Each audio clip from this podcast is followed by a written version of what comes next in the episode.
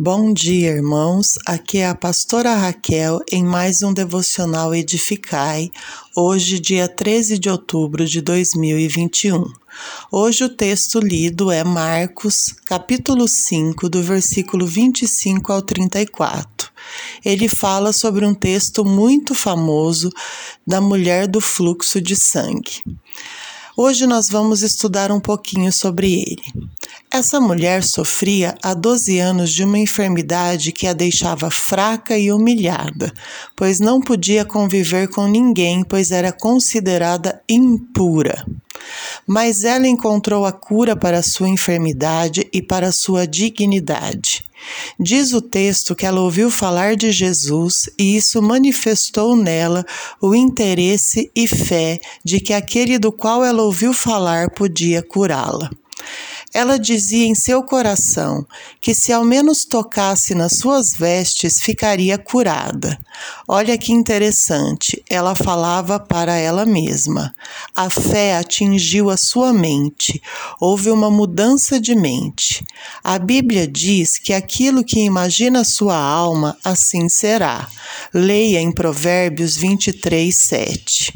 Quero frisar aqui a importância dos seus pensamentos estarem alinhados com a palavra de Deus.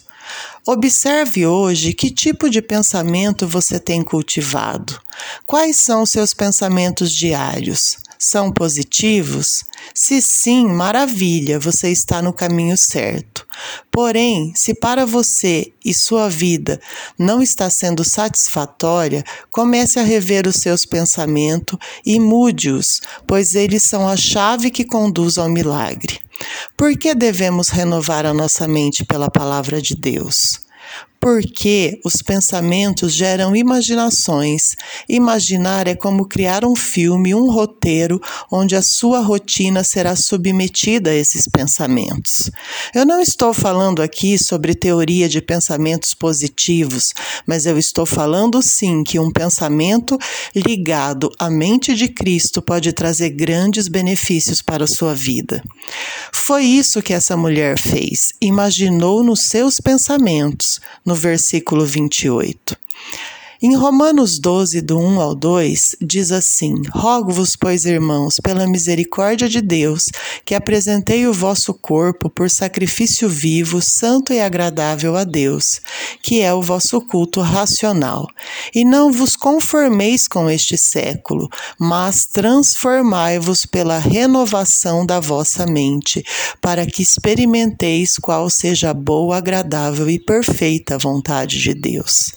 Preste atenção atenção nessa parte. Transformai-vos a vossa mente, para que você experimente a boa, agradável e perfeita vontade de Deus. Foi isso que essa mulher fez. Transformou a sua mente, o seu pensamento e experimentou a boa e agradável, perfeita vontade de Deus. Eu quero te dizer hoje: organize a sua vida começando pelos seus pensamentos. Organize os seus pensamentos, renove a sua mente pela palavra de Deus. Imagina a sua vida como Deus a vê.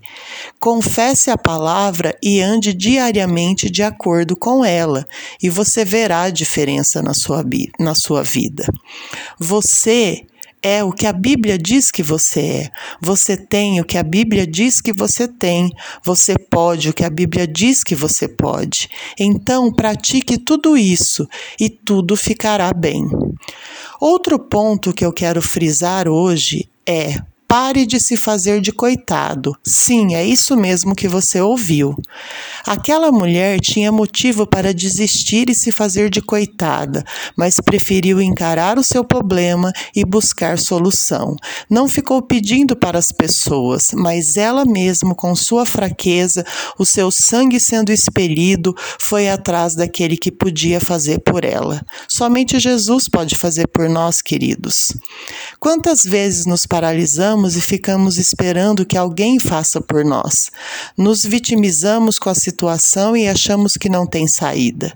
Deus tudo vê sim, mas Ele também quer ver a atitude da nossa parte, quer ver nós vencermos as barreiras, quer que sejamos constantes e firmes naquilo que cremos, pois se dizemos que cremos nele, temos que fazer isso transparecer na nossa vida. A multidão também o apertava, mas nada recebeu. Mas a mulher que o tocou, sim, porque o temor interior daquela mulher se exteriorizou em forma de atitude. Repense, planeja, conduza sua mente na palavra e coloque o que você tem à disposição do Senhor, que o milagre vem. Talvez hoje ele só queira mais disposição da sua parte, em servi-lo, de enfrentar suas mazelas para tocá-lo. Talvez sua mazela hoje seja preguiça, desânimo, falta de fé, falta de vontade de orar, de ler a palavra, até mesmo de ir à igreja. Ou talvez seja algum outro problema emocional, físico, alguma enfermidade. Mas não importa. Jesus diz: enfrente as multidões que te rodeiam e toque, Toque no Mestre Jesus, que ele quer te sentir. Vença isso e você vai receber o seu milagre hoje. Em nome de Jesus. Amém.